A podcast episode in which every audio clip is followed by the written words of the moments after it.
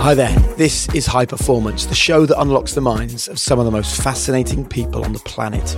I'm Jake Humphrey, and alongside our expert in high performing cultures, Damian Hughes, we learn from the stories, the successes, and the struggles of our guests, allowing us all to explore, to be challenged, and to grow. Here's what's coming up. I wasn't accepting that life. One thing that I knew is that if someday I have a kid, I don't want him to have my life, the life that I had. The only person that will help you and decide on your life and change your life is you. From the moment that you take that decision and put the work in, that's when you change your life. You see all those people that been rescued or died in the ocean every day. They know all the story. They know all the worst thing that is happening there that you don't, you have no idea. But they have no choice. I mean, I won. Look at me now. Look at my life. Look at where I was when you think I lost. The dream that I was carrying since I was kid, I was that night living that dream on top of the one. I was there. Oh, wow. Okay, then, here we go. Welcome to the only podcast that MMA fighter and boxer Francis Ngannou is doing ahead of his upcoming fight with Anthony Joshua. So, we met recently in a central London hotel. And you know what? Francis walked into the room with such incredible presence. Like, I'm six foot four and I felt small next to him. But interestingly, he walked into the room on his own. He didn't have a huge entourage. It wasn't what you'd normally expect from a boxer. He's a man who's been through so much. The truth is that the things he's experienced in his life have helped to build his confidence and create the independent, strong willed man that you see today. And we talk in this episode about sharing the ring with Tyson Fury, of course. We talk about when he knocked Tyson down to the canvas. He also shares his feelings about the upcoming fight with Anthony Joshua, but he shares so much more. You're going to hear Francis lay bare his incredibly impoverished upbringing in Cameroon, his loneliness as a child, his treacherous journey as an undocumented migrant to Europe, but how all of those things have built him, have created the fighter, and I've also created the man. You'll hear about his beliefs, his mindset, his work ethic, and his passion. It's all in this episode as we welcome Francis Ngannou. The episode comes next, but first, a few messages from our valued partners who allow us to give you this content absolutely free. Of course, I know that ads aren't for everyone, and if you want to listen ad free, then you can do so by going to the App Store and downloading the High Performance app. Right, let's do it then. Francis Ngannou on High Performance. Hey everyone, look, myself and Damian want just one minute of your time to talk to you about Whoop, game changing wearable tech. And we've partnered with Whoop to offer you a 30 day risk free trial. All you need to do is hit the link in the description to this podcast, and you can make 2024 your best year yet. Whoop measures your fitness, your recovery, and your sleep, and best of all, it coaches you through. And we know the importance of getting feedback and consistent behaviours. Whoop helps you get both. And I think that sleep is the underrated golden bullet for high performance. I can't talk highly enough of Whoop. And if you're interested in signing up, all you need to do is hit the link in the description to this podcast. And once you've done that, you can go to the Whoop app, hit the community tab, join the high performance community, and you might just win the chance to come and join us for a recording of the high performance podcast. So sign up now at join.whoop.com forward slash HPP. Right, back to the episode. Hiring for your small business? If you're not looking for professionals on LinkedIn, you're looking in the wrong place. That's like looking for your car keys in a fish tank. LinkedIn helps you hire professionals you can't find anywhere else, even those who aren't actively searching for a new job but might be open to the perfect role. In a given month, over 70% of LinkedIn users don't even visit other leading job sites. So start looking in the right place. With LinkedIn, you can hire professionals like a professional. Post your free job on linkedin.com slash people today. Quality sleep is essential. That's why the Sleep Number Smart Bed is designed for your ever-evolving sleep needs. Need a bed that's firmer or softer on either side? Helps you sleep at a comfortable temperature? Sleep Number Smart Beds let you individualize your comfort so you sleep better together. JD Power ranks Sleep Number number 1 in customer satisfaction with mattresses purchased in-store. And now, save 50% on the Sleep Number limited edition Smart Bed for a limited time. For JD Power 2023 award information, visit jdpower.com/awards. Only at a Sleep Number store or sleepnumber.com. Hey, I'm Ryan Reynolds. At Mint Mobile, we like to do the opposite of what Big Wireless does. They charge you a lot, we charge you a little. So naturally, when they announced they'd be raising their prices due to inflation, we decided to deflate our prices due to not hating you.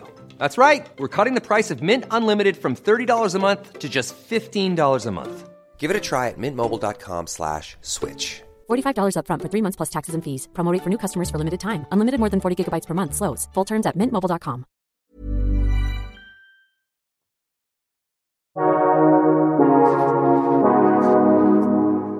Well, Francis, thank you very much for joining us. Thank you. Welcome to the show. What do you believe high performance is? I think it's uh, exceed your limit. I think it's go above average. High performance is about like uh, I would say is about making making differences difference between others because there is a performance that everybody would do, but what make some performance high performance, I think is the the dedication, also the discipline that you put in it. The um, and in order to put those, you need a motivation too, and uh, all that combined um, with your hard work, then you get the result of you get to the high performance. I love the idea of doing the things that other people don't do. So let's rewind right back to a young guy growing up in Cameroon. Was there a moment where you realized that maybe the way that you thought was different to the way the people around you were thinking? As soon as I can remember, I always knew that uh, that difference was quite obvious since I was kid. But then and then uh, people around me they notice it, and he has a negative effect. You know, like I was like what maybe seven, eight years old, and I was questioning like adult, like yes, but why? And in Africa, they don't like that. You have to obey. You have to listen and do what the elder person say or parents. And then I have to, I need to understand reason of stuff and I have my own uh, vision or opinion about stuff. And uh, I shouldn't, according to them. And that, that make my upbringing even tougher because yes, we were very poor. Yes, we our we were very unstable in in our family, and uh, even uh, in uh, resource and everything. But I was just like a bad kid, a kid that question uh, adult, a kid that disobey, that doesn't respect, and he was bad. So why did you? I don't know. I mean, they were noticing it, but for me, it wasn't something that I'm like, okay, let's do this. I was just a kid. Uh, I think was just my way of thinking that was different, but it wasn't something that I wasn't clever enough enough at that point to think that I should do things differently, right? He was just me, and I grew up like that. And at and every time, I will have my own way or my own opinion on doing things, and. um I was the example not to follow. A lot of people didn't want me around their kids. They didn't want me around their family. Then I'm like, I would uh, intoxicate them.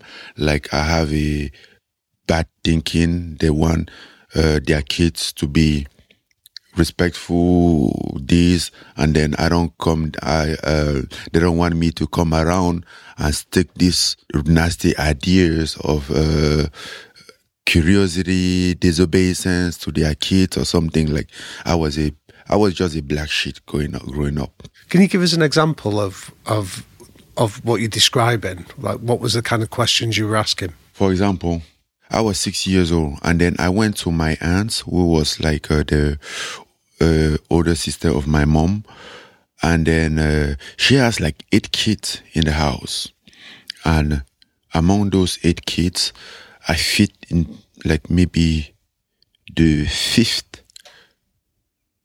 Yeah, we were the same age, kind of. And I missed my parents so much at that point. And, um, you know, I loved, I love my family and I love my dad, my mom, my siblings and everything. And the divorce, uh, separated us. I'm there in, the, I found myself in this family. I have I'm not seeing my mom. I'm not seeing my dad.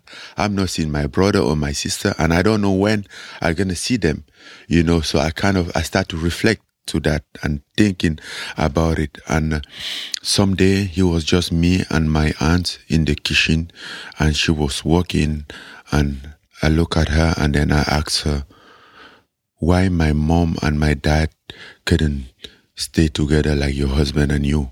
And I was just like, six, about six or close to seven years old. She looked at me like this.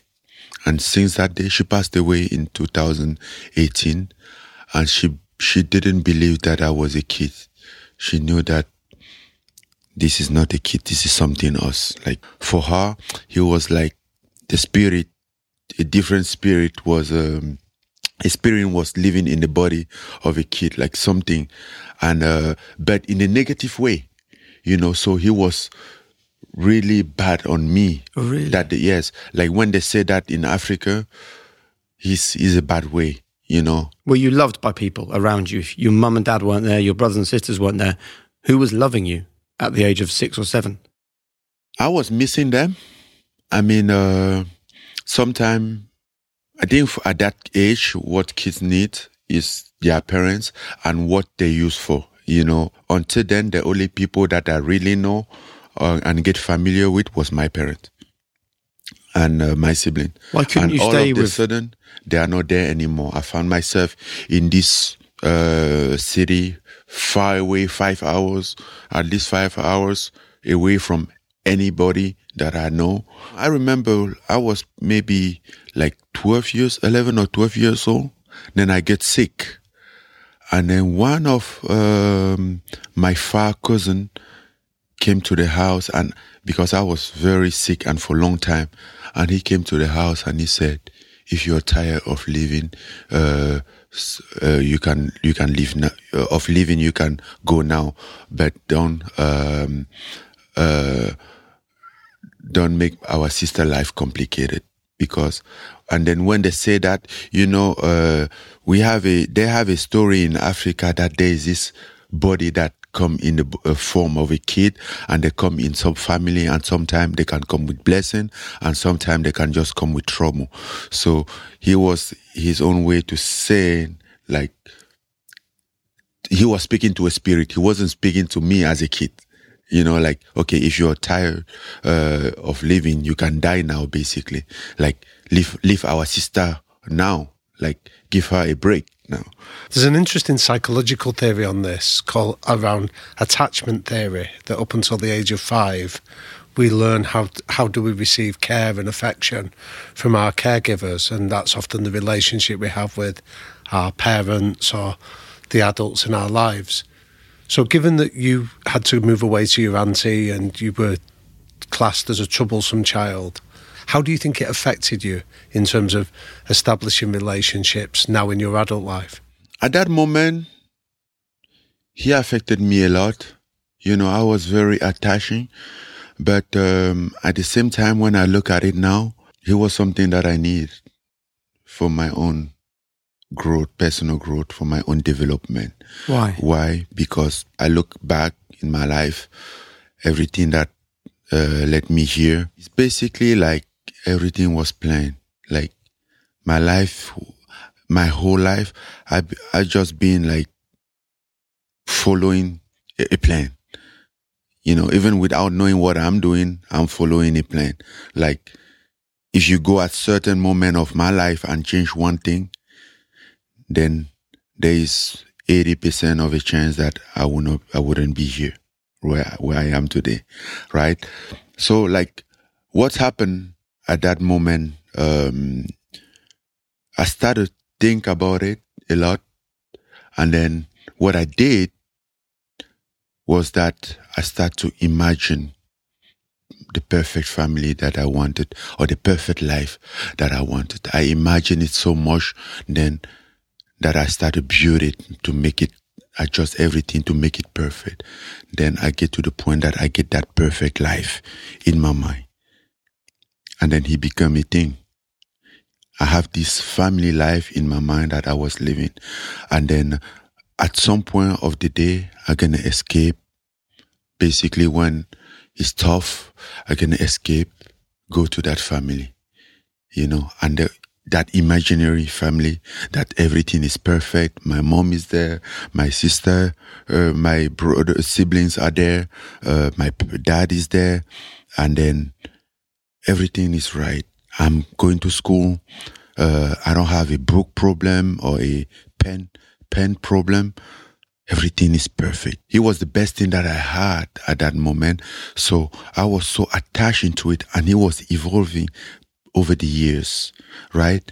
And then, and that's also something that I get to the point that, you know, at first you're trying to fit in because I lived with my aunts for three years. And after that, I, I started move here with my uncle for six months and there and there.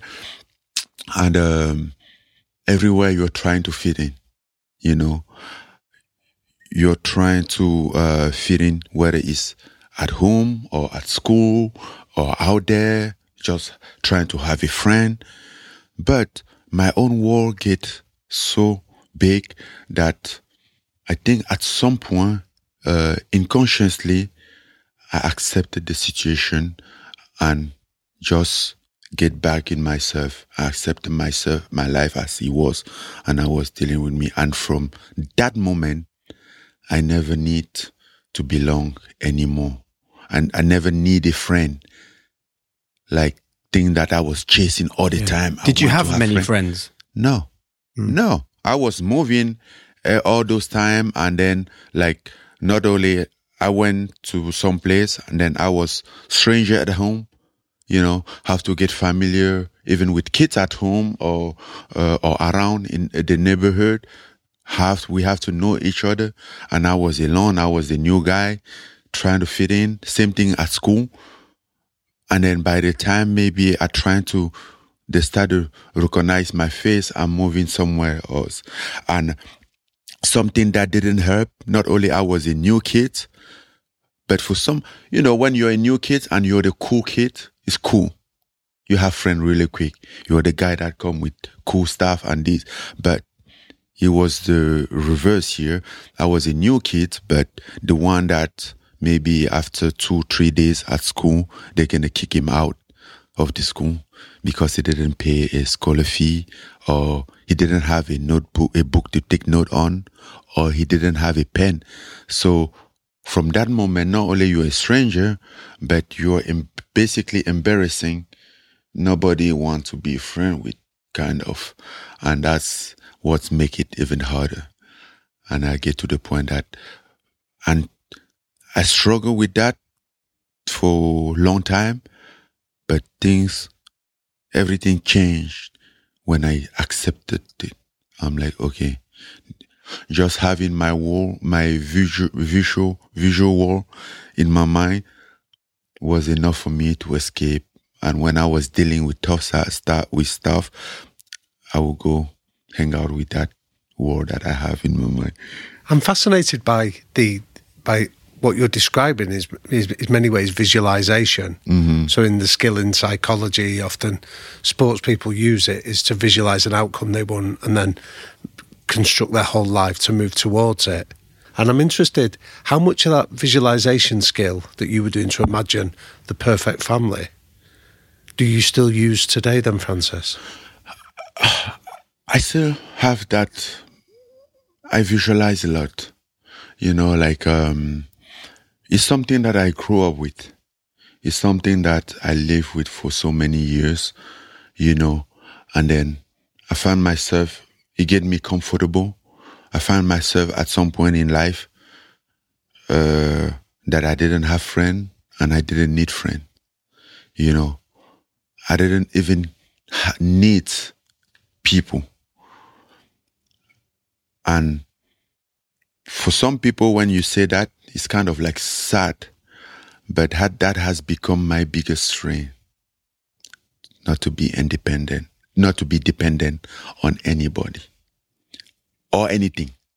So the thing about me is that everything that I'm doing or what we are doing here is cool, this is cool, this is cool. I'm capable of live without all of this. If needed, if I feel like I need it, I'm capable to walk away like there was never something here. But right? how does that impact relationships now, like as an adult, like with your partner or or making friends or bringing coaches into your circle? I would not say he impacts. I have a very tight circle. I'm very uh, lonely person. I'm very independent. For some people, most of the people they don't understand, but it's my own way of being. I one thing that I refuse to do is to let people judgment impact my life. You know, obviously I get to some point in my life and then things started to change and I was I started to become the cool guy and I started to get invite uh, invitation to parties and stuff like that. But I never find my spot. I will go to the party then I don't want to be there. I realize that I don't want to be there. And then the way that at some point I need to escape to go somewhere that I'm alone. That's how I refresh. I refuel. Otherwise, I feel like it's drowning my energy, you know. And then um, I started maybe turn down. But the problem is that when people get, inter- get inter- uh, interested about you when you're cool, and then they discover the person that you are, and I'm like, yes, he think it's cool because they don't really know you, which is exactly the same thing that you have from like maybe five years ago. But five years ago, nobody give a damn about you. Ten years ago, nobody gives a damn. But they, they, they are discovering you now. And I'm like, yeah, he's doing this because he's cool. No, he's not nice. He doesn't like me. He doesn't this. No, he's just like that. He just like to be with himself. Till this day, like again, I have my even when I go home and I love my family so much, I have my own place. We can there is a place for time for family, there is a time for me. And then when comes time for me, if family is around messing if family is messing around, that's no cool. I, I need my space. I need my moment Yeah. with me, and that's how I work. I I think it's a really powerful message for people because we often forget that all the things that we went through when we were young is the reason why we are where we are today. You know, there wasn't young Francis and the Francis you are now. They're not two separate people. It's all one. And a lot of this came from the challenge and the and the hard times. I'd love you to explain to the people watching and listening to this that while you were at school, without the money to take a pen or a book or a bag, and you had no friends, and you felt you didn't belong with your aunt and all of the family, you were working in a sand mine as well, right? Yeah, um, I mean that was three years after because I went to my aunt's like uh, I was six when right when my parents divorced, right, and then uh, after two years and a half, I went back in the village, and then at first I was with my grandma, and that's the moment that we started to go to the sand mine because our uncle was working in the sand mine. I mean, at that point he was our only option. My big brother and I to go to the sand mine trying to contribute. First of all, like when you you go to the sand mine and work, at least you get fit that day, and then the pay we figure that after. But uh, most of the time we were working with our uncle, which which help us when he can. So he wasn't there wasn't a salary at that point because he was the guy that helped us, obviously. So we were helping him for the most part in order to help And what us. was it like? I mean, describe what a sand mine is like.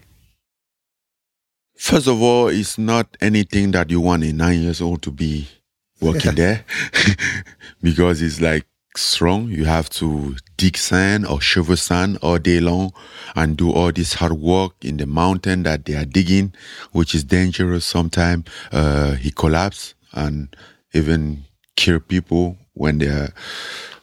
I mean, yeah, he was tough. At first, we were just like kind of like helping, doing that.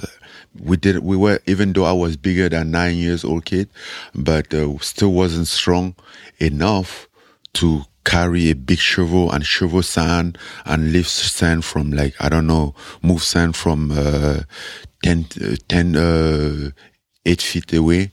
You know, I wasn't strong enough, so we kind of like build up and learn um, all the system. And at this point, what was your view of your life? Like, did you like your life? Never. That's one thing that my family didn't like about me as well, because they feel like I was rejecting them. Uh, some people feel like I was blaming, blaming them from failing because I wasn't accepting that life.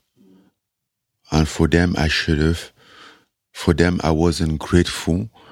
I was looking, seeing my life, father, uh, and then uh, one thing that I knew is that if someday I have a kid, I don't want him to have my life, the life that I had.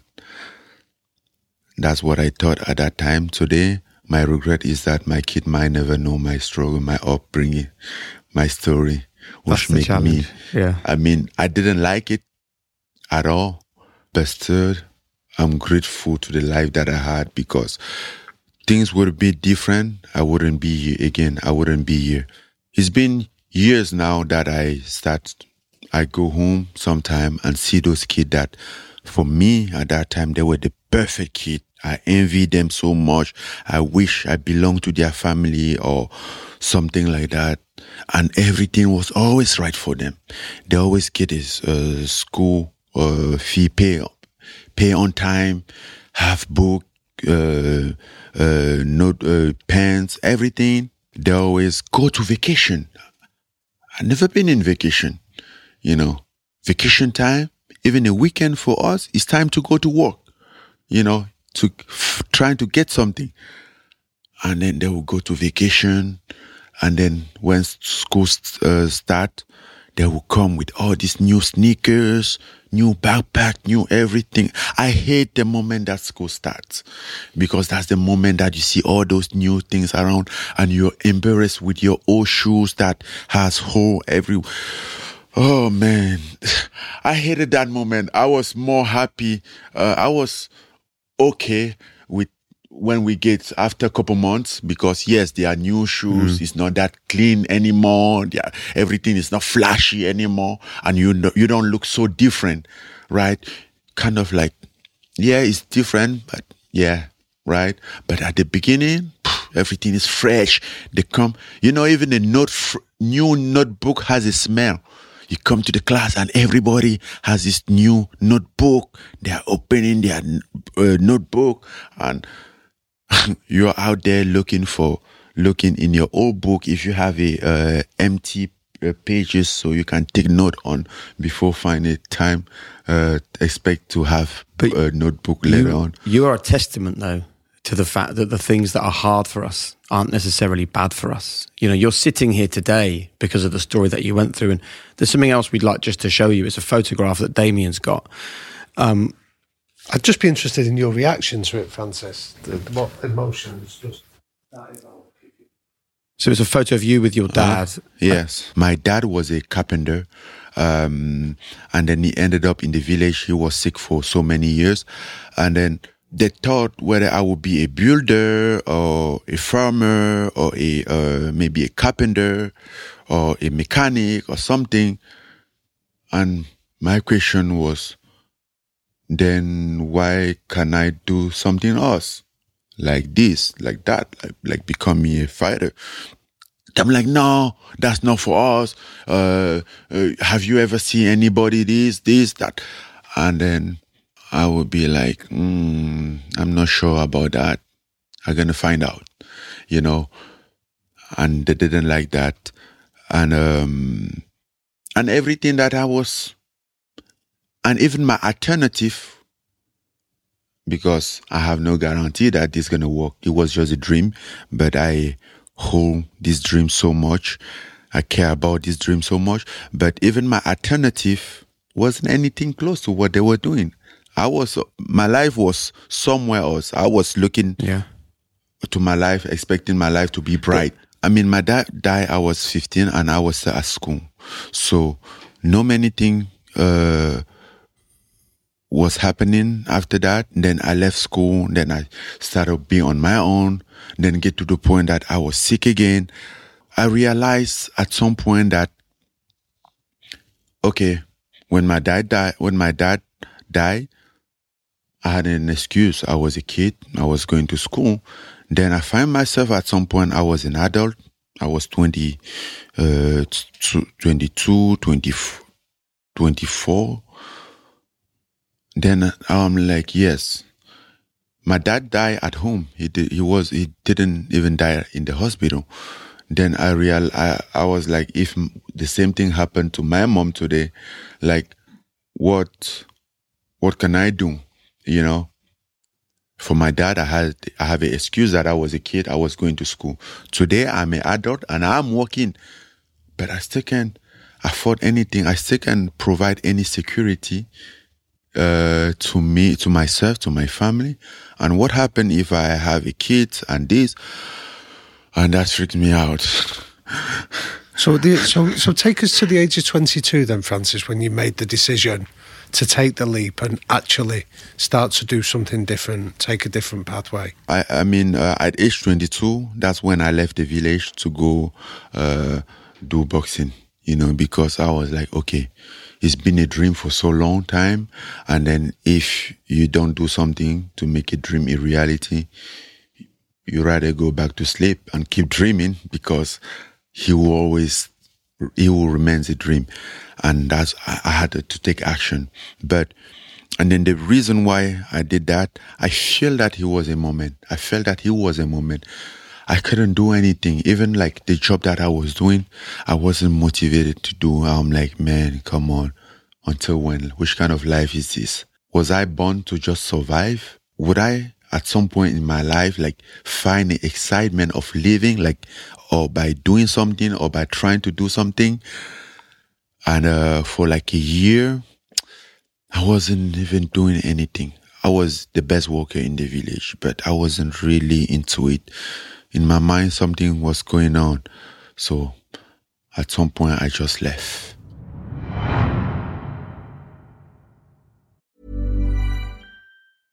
Mother's Day is around the corner. Find the perfect gift for the mom in your life with a stunning piece of jewelry from Blue Nile. From timeless pearls to dazzling gemstones, Blue Nile has something she'll adore. Need it fast? Most items can ship overnight. Plus, enjoy guaranteed free shipping and returns. Don't miss our special Mother's Day deals. Save big on the season's most beautiful trends. For a limited time, get up to 50% off by going to BlueNile.com.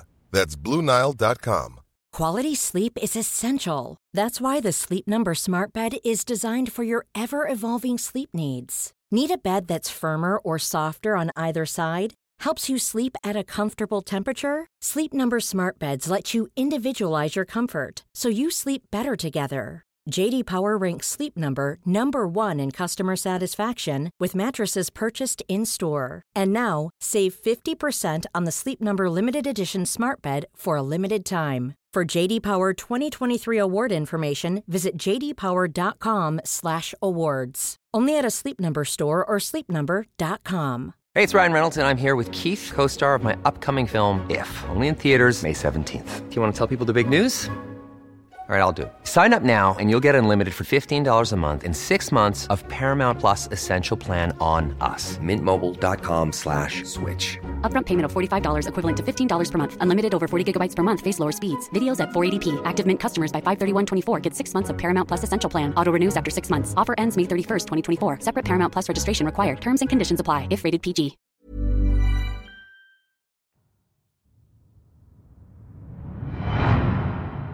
So, do you think it was the power of that vision that you'd had it created what's often referred to as cognitive dissonance. It was it was uncomfortable to stay where you were because you knew you had this really powerful dream of where you wanted to be. Yeah, I have uh, I have the dream, and uh, and I also have the um, I also need something to happen in my life. I'm also exhausted of this life that nothing is happening. Uh, I'm working day after day and still not have any security and still can't provide any security. I'm a man already, supposed to be a man, and uh, not only take care of myself, but being able be able to take care of others. But I still don't have that security. And then I look around, I see people that are 50, 60, and they are in the same place like I am. And they were in the same place when they were 20. I realized 30 years happened. 30 years ago, they were in the same place, but nothing have changed in their So- life. So you you resolved to leave Cameroon in the end. I first resolved to leave uh, the village, um, and I was 22. Moved to the city, and that's when I started boxing. Boxing, and I, I understand real quick that it can hap- it can work there, but at least I keep training because whether it's in Cameroon or wherever, to become a athlete you need to practice. So I was practicing. You need to have a skill to develop your skill. So I was practicing, but I knew that nothing are going to happen in Cameroon. And what I was, it about boxing that attracted you as a means of always escape? love, I always love it.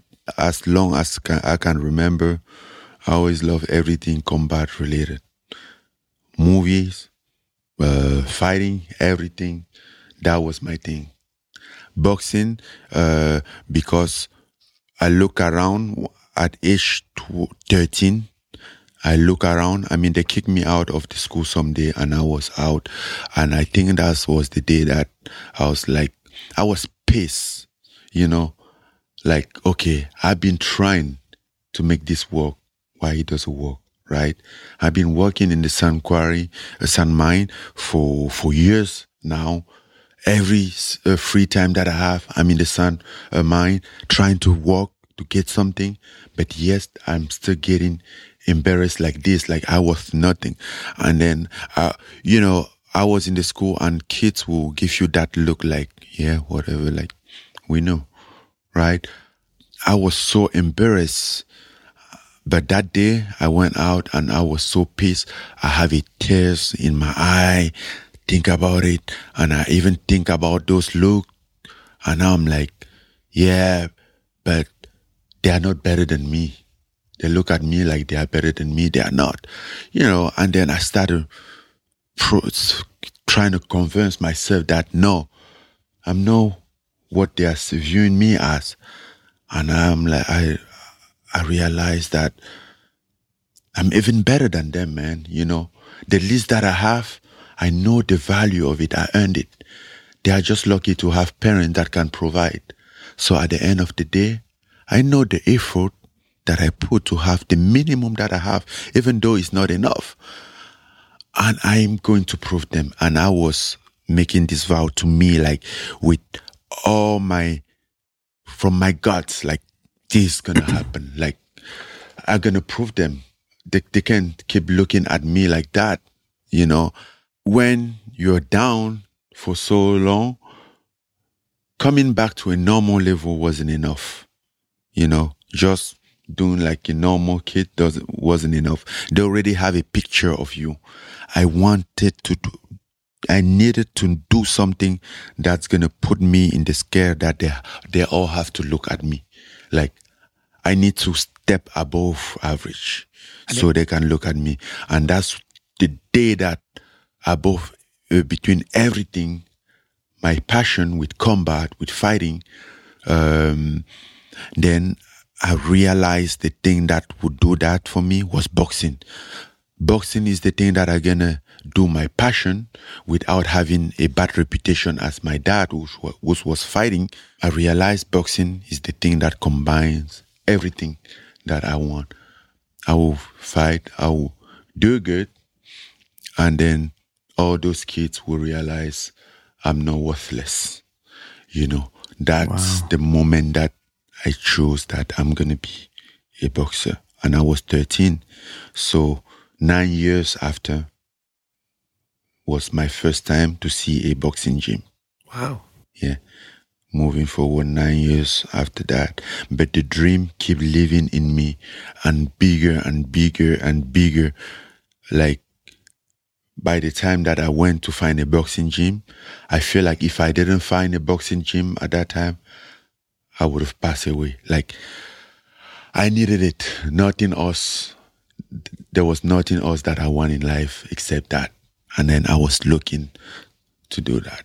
And you decided you had to come to Europe to make that dream a reality. You couldn't achieve it in Cameroon. I've read lots of stories where people say Francis Ngannou came to Europe and it's one line it doesn't even begin to tell the story of the journey that you took and the journey that you needed all that energy, all that desire, all that drive to make it because there would have been so many opportunities to turn back on that journey. Yeah. First, I wasn't even like my first dream was in Europe. It was America, the United States of America. I always love United States of America. And then, uh, if you love boxing, and you have heard a little bit about boxing, you know, you know that it's happening in the United States of uh, America. They will tell you, you will know Muhammad Ali, you will know Mike Tyson, you will know the famous fight of Mike Tyson, the rivalry between Mike Tyson and Evander Holyfield. You know all that stuff. And it all happens in America, which is one more reason to go to America, but how to go to America from uh, Cameroon? I mean, no way. First of all, I can afford even like take an appointment to the embassy uh, to for visa application. It's not even thinkable. The only thing that was closer was maybe navigate immigrate and get to um, North in North Africa and trying to get in Europe. And there, maybe you have the opportunity to start something and to build up something to end up maybe in America. Because even when I leave Cameroon, it was just for boxing. I have nothing else in mind. I think if it wasn't about boxing, I would just rather stay stay in my country because even the concept of like living without knowing where I'm going, without knowing uh, if I will ever come back, without knowing anything, it was the most scary thing ever, right? I need, I have only one reason is to go find an opportunity for boxing. And that's how, and that's, he, those, I live with that for so many years. I thought it out for so many years because I'm like, okay, is it a good idea? Maybe I should just stay here, settle, trying to get better. Maybe this, maybe that. Basically, you have you heard you have heard people that uh been gone for years, for decade, uh, or that they never heard of anymore, which potentially have died. I'm like, man, Maybe I'd rather have a life without dream instead of having dream without life. you have all those yeah. questions. And how know, did that make you feel? You debate with yourself. You're trying to find eh, to make a right decision for yourself. But there's something inside you that you can resist, that you can manage. It's your dream. You get to the point that you realize that P- people died chasing their dream or trying. At least you die for something. So, is that the decision you made that you'd rather risk your life to escape than stay there? That was an easy decision for me. That's a decision that most of us do. If you if you know a little bit about immigration, that the decision that everybody uh, do. You you see all those people that been rescued or died in the ocean every day. They know all the story. They know all the worst thing that is happening there that you don't, you have no idea. But they have no choice. And believe me, those who have choice, they don't get there because the path to get there is so tough, it's so scary, and when you're in in it, it's so scary when that you have to think twice. If and if you have a choice, a little bit of a choice, it's easy to turn around and go back home.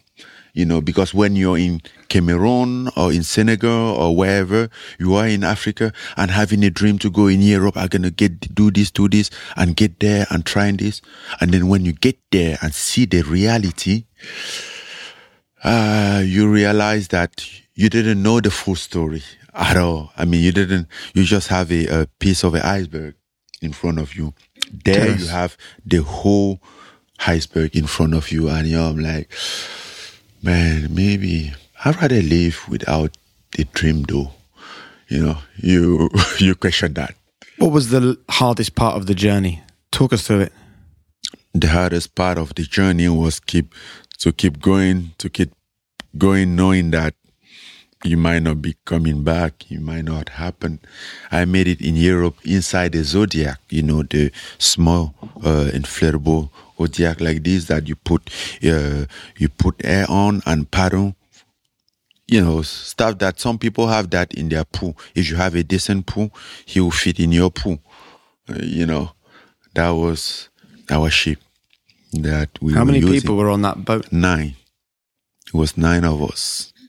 That was my seven. So I what think. kept you going when you'd failed two, three, four times? the dream. The dream, the motivation. There was nothing to go back to. I think when you get to the point that you realize or you convince yourself that there's nothing to go back back to, it's it's too hard, but little easier than when there's something to go, to go back to. Some people have something to go back to, and it's easy for them to go back. Maybe they are going back to live in their parent house. I had a small apartment out that was rented out. I let that couple months ago. I had a, um, I was a carrier in the market, so I have a position there. I was gone for months. That position wasn't there. What I was going back to to start over. The little money that I made, that I have saved, getting there all along the way, you spend it, you call, like, send me this, and then you use it for this purpose, trying to get there, and then you spend all that money. If you go back, is to start over. So just to make it really clear to the people watching and listening, just talk us through the steps of the journey. So you started, you traveled to North Africa from Cameroon. Yeah, I mean, you, I left Cameroon from Cameroon now to Nigeria. Yeah. Then from Nigeria to Niger, and then from Niger, that's when you have to cross the desert, and then get to Algeria, the Sahara Desert, and get to Algeria, South Algeria, and then have to cross uh, Algeria and get to Morocco, and then from Morocco now you start to evaluate your option, and then you know in Morocco there's two uh, terri- uh, spent territory. Uh, in the in the west there's uh, Ceuta, and in the east, no, northeast there's uh, Melilla, which is like a little bit small territory, but would belong to Spain, and they they are protected by fence and uh, guard, armed guard, both sides. So if you get in that perimeter, you're basically in Spain. If you're lucky enough not to get thrown back out, you know. So some people would try and those options. I tried a couple times. I swear it didn't work. Um, but I believe in the ocean. I try an ocean over and over. over and And then you ended up, you were homeless in Paris. Yes, we first get in Spain and then get in the um, get in the um, get in prison for like two months. After that, they free us. Then I was going to Germany because at that time the Klitschko brother, there was a Klitschko brothers in Germany, heavyweight boxing and the train of heavyweight boxing was in Germany. So I was going there. Preferably, I would have come to I wanted to come in uh, uh, England. But, you know, even when you're in Europe, to come to England is another story. You have to go north, north France, part to Calais, and then trying to maybe find truck and jump and do all this thing. And I'm like, man, I think I'm tired of doing this. And I'm too big to, I don't know, like, I just want a base somewhere to start. And Germany was the place to go. And then, but I was in the group of people, and most of them they was going to Paris. And I stopped to Paris, like, oh, let's take a look in Paris, since everybody is about Paris, Paris, Paris, Paris.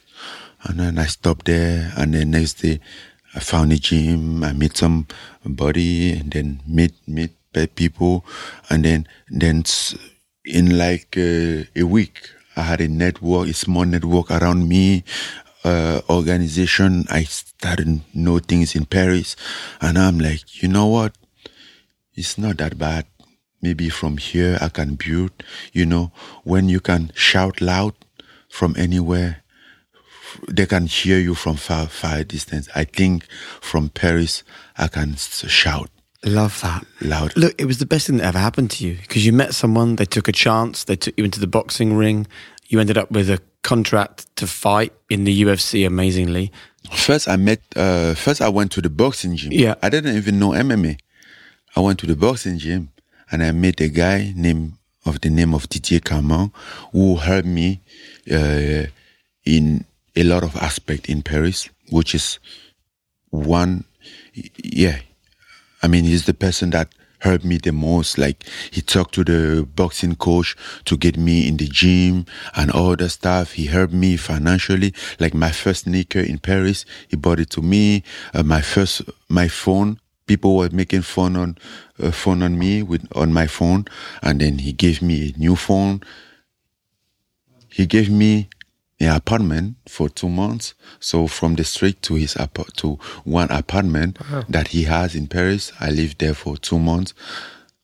He was he was the guy. So and when you look back at Didier and the impact that he had, you know, subsequently now you fight when you're fighting the heavyweight champions of the world. How much do you feel you owe somebody that so, that took a chance on you when nobody else would? How do you think about him now? Well, uh, it's easy. I think positive about him. Um, Didier and I, we were still in contact. And then, um, again, I'm grateful that I met him to, with all the help that he have helped me. We kept a good relationship and, um, I'm not disregarding everything that he has done to me or that every anybody have done to me. But one thing that I always fight again, which most of people will not accept, is that it's not somebody that helped me or anybody that helped me will make me who I am. Because you, if you're a stupid person, they can help you as much as they want. You won't do anything. Your life depend on you. Because, and the reason why I always fight against that, because um, most of people basically in Africa, when I grew up, most of people think like if you have somebody that cannot help you, you can be anything. And I strongly disagree with that. People can help you, but the only person that will help you and decide on your life and change your life is you. From the moment that you take that decision and put the work in, that's when you change your life. Somebody can bring everything in your life Every of us know somebody that was born in a great family and they take good care and trying to make him a good life and he still end up, ended up being an idiot. it's all about you. So I like to take credit myself for what I have become. I like it's not it's not like I have done anything wrong, right? I give credit to who deserve, right? But I give credit to myself first uh, as well because I've been the one going into all this, putting myself into this, right? My parents helped me, giving me, getting me in this world, you know. From the moment that I was the most vulnerable in my life, they was there. And uh, I will always be grateful for that. But I still get the credit of my life. and you deserve the credit because you continue to make really brave decisions. You know, you you ended up in UFC, you became the heavyweight champion, and then you walked away from the UFC. Like nobody does that, Francis. Like tell us the thinking. Tell us how you came to the decision to walk away from UFC. My dream, my decision, my principle. Um, first, we disagree on a lot of way that things were going. Uh, I think the biggest mistake that the UFC did was to try to mistreat me or to massage me up. That can work on me. I'm so stubborn to be mastered up you know like uh, and then from that moment not only he allowed me to understand the business and to understand the uh, mistake that was in the contract. And whenever they come around with a contract i said we're going to fix those because this gives you the power of this and take um, take all my right and i can't do anything we have to make things fair and i'm like no we always do like that good for you. But always do like that doesn't mean is right. And what works for somebody not necessarily works for somebody. What doesn't work for uh, others might work for me. How about we try something else? And uh, there wasn't down for that. And wow. were you scared when you walked away? Yeah, of course. I mean, you have this. Um, big uh, this big corporation this big company that has a lot of power. They have a lot of investor. They have a lot of financial power. A lot of people have an interest in this company. And then you're saying you're getting in the position that basically you are making them losing money. Mm. the company will do everything to save that. So you walked away, Francis, and a lot of people watching and listening to this will be familiar about when you took on the impossible odds of facing Tyson Fury for the heavyweight championship. I, I want to uh, ask, ask you if you'll take us to that moment where you knocked him down, you're stood in the opposite corner, and you're seeing the heavyweight champion of the world on the canvas. What was going through your mind? Nothing. I was in that fight. I was thinking about him. I was thinking of what will happen next. I wasn't thinking about, you know, I don't carry my story uh, in the ring and start, you know, you're there, you're fighting, and you're like, okay, he's, he's, my, he's gonna uh, come back up, this is gonna happen. And I knew that Tyson is the guy that will yeah. always come back from knockdown or something like that. The guy almost come out, come uh, back from knockout so knockdown wouldn't be an issue for him. So he was cool, but how to handle the fight, I wasn't thinking about anything else except that fight at that moment. Maybe afterward or now we can reflect on that, but at that moment, that's not the thing that you think. And you so just, many people watch that thought, this guy's won. Then they announce the results on the scorecards. You lose to a split decision. Your face, I expected you to look sad, down. Why? I mean, I won. Look at me now. Look at my life. Look at where I was when you think I lost. You think because some foolish judges make some decision that changed anything in my life. My family that I was telling you about, they was sitting in the first row watching that fight. The dream that I was carrying since I was kid, I was that night living that dream on top of the world. I was there. And for all the people that been doubting me, I was there proving them wrong. For everybody that ever looked me, looked down to me, looked me down, I was there proving them wrong. Hi there, there was home watching me on their TV. I've won everything. You think like because some judges make a decision, it's not a court. The only decision that a judge can make to change my life is a court if he signed me to go to jail. But I'm out here. In fact, because of that fight, from that fight, I won this fight. I won everything.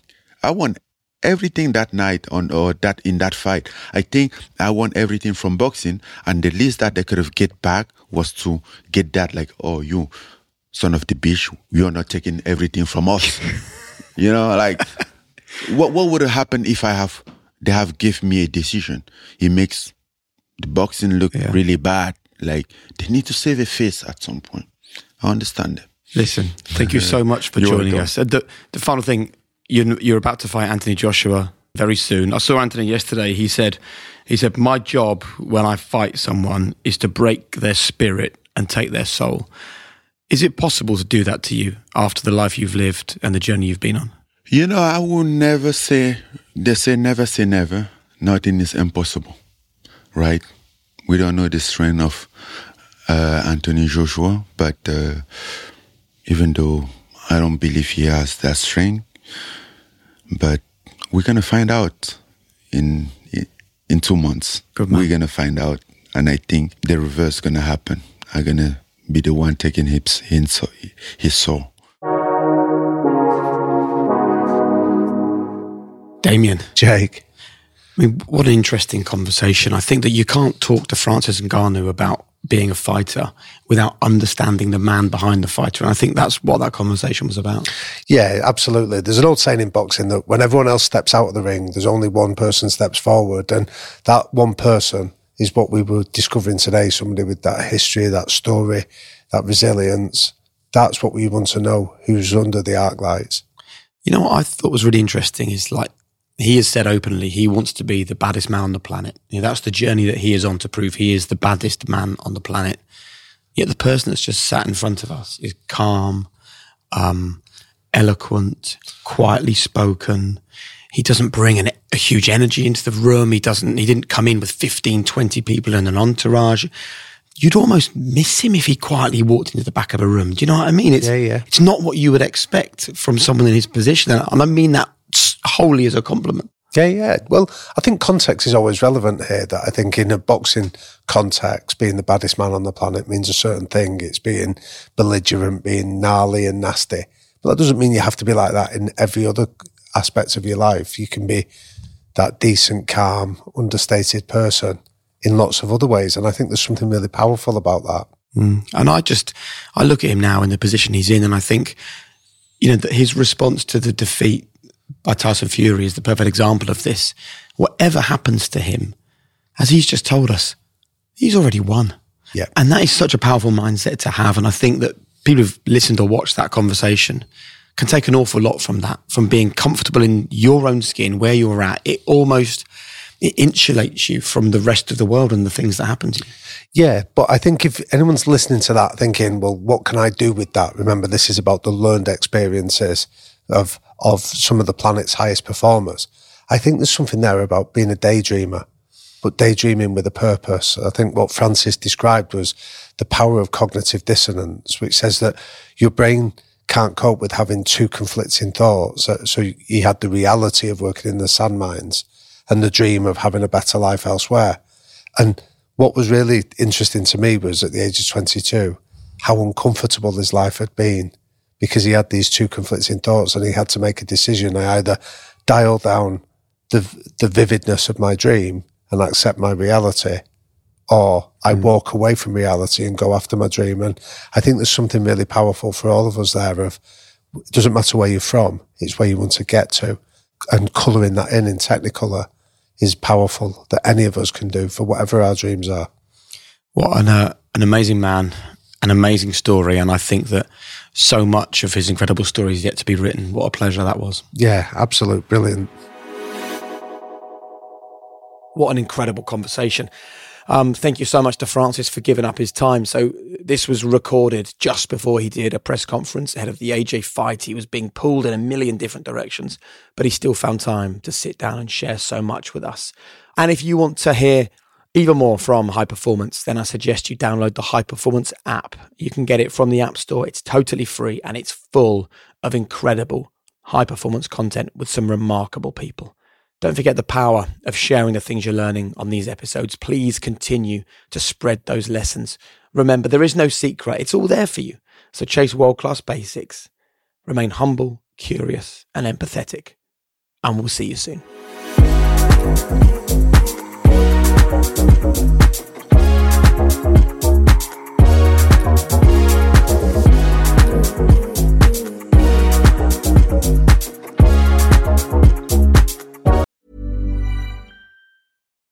details are big surfaces. Tight corners are odd shapes. Flat, rounded, textured, or tall. Whatever your next project, there's a spray paint pattern that's just right. Because Rust new Custom Spray 5 in 1 gives you control with five different spray patterns. So you can tackle nooks, crannies, edges, and curves without worrying about drips, runs, uneven coverage, or anything else. Custom Spray 5 in 1. Only from Rust Mom deserves the best, and there's no better place to shop for Mother's Day than Whole Foods Market. They're your destination for unbeatable savings, from premium gifts to show-stopping flowers and irresistible desserts. Start by saving 33% with Prime on all body care and candles. Then get a 15-stem bunch of tulips for just $9.99 each with Prime. Round out Mom's menu with festive rosé, irresistible berry chantilly cake, and more special treats. Come celebrate Mother's Day at Whole Foods Market. Hey, it's Danny Pellegrino from Everything Iconic. Ready to upgrade your style game without blowing your budget? Check out Quince. They've got all the good stuff shirts and polos, activewear, and fine leather goods, all at 50 to 80% less than other high end brands. And the best part? They're all about safe, ethical, and responsible manufacturing. Get that luxury vibe without the luxury price tag. Hit up quince.com slash upgrade for free shipping and 365 day returns on your next order. That's quince.com slash upgrade.